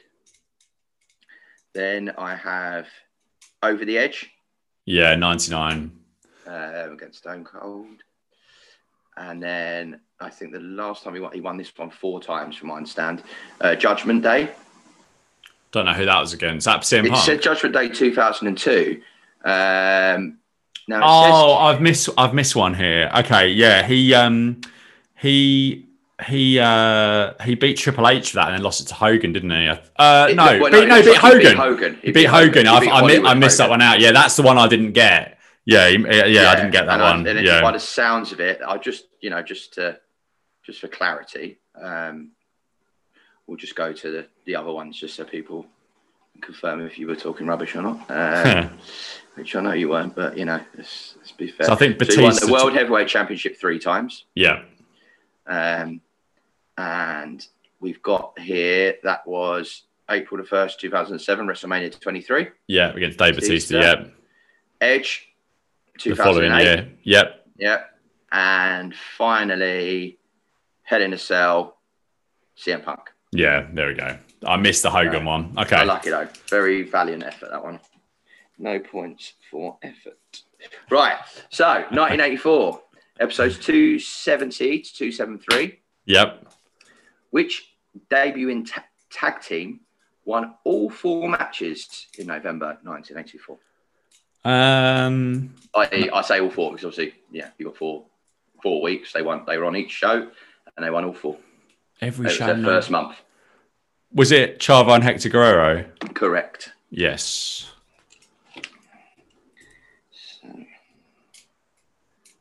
Who've uh, they they won it a lot actually, aren't they? I'm surprised they won every show in November, but yeah, they're, they're actually thinking about it, they've been quite heavily pushed, so not a surprise. So, December 2020, AEW Winter is coming. Yeah, Sting's first appearance on TNT in how many years? Oh yeah, I mean his last one was March 2001, so um, yeah, nearly nearly 20 years, so ni- 19 years basically. Correct. 19 And it was the last years. ever Nitro. Well done. Yeah. Do I get an extra point if I tell you who you wrestled in the last Nitro? Definitely not, but you can Okay, do it for everyone else. it was huh? Ric Flair. He wore a t-shirt that night. uh, 1984 episodes 274 277. During this month, Ted DiBiase defeated Shawn Michaels.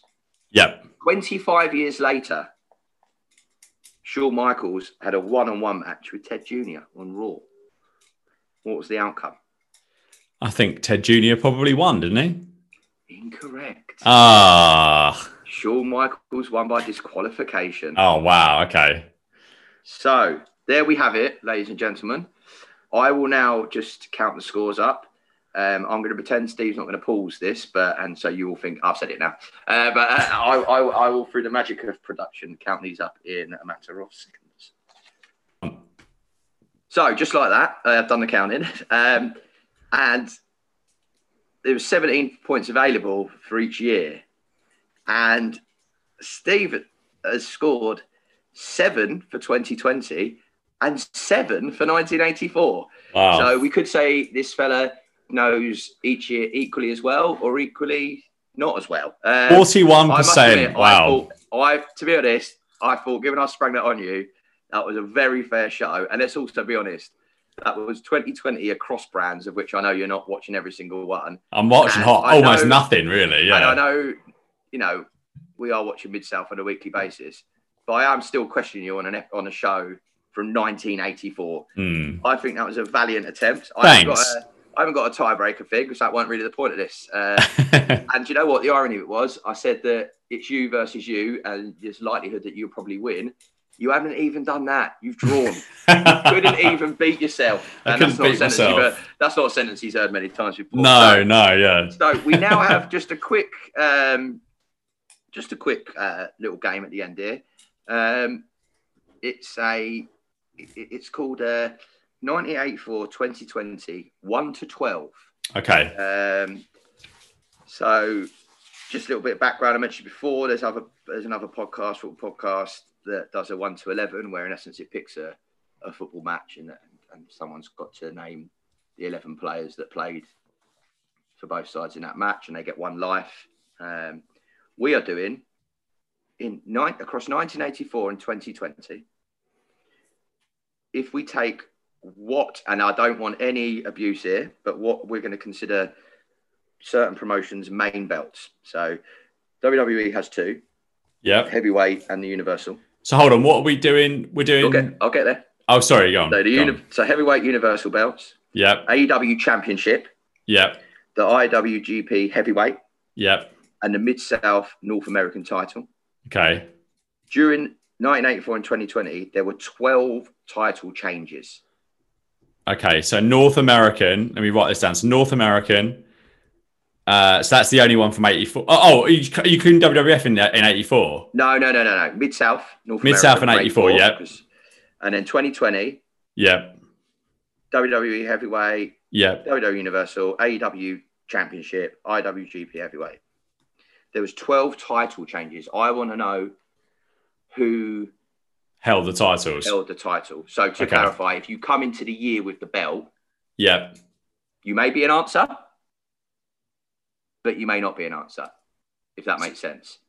I'll give you a Uh, clue. If you come into the year holding the belt yeah, and you didn't win it again that year, you're not an answer. So you have to have won the belt. You in- won the belt in 1984. Right. Okay. So Okada is not an answer for IWGP. Right. Correct. That makes Okada sense. entered the year.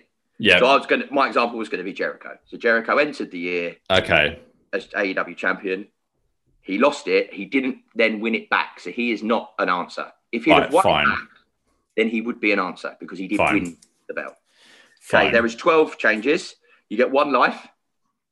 Okay. Go for it. Um, so uh, Tetsuya Naito and Evil are the IWGP.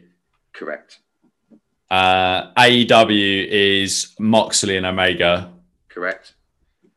Um, this is why I'm starting to struggle. So, so North American, um, Magnum TA, uh, Mr. Wrestling 2.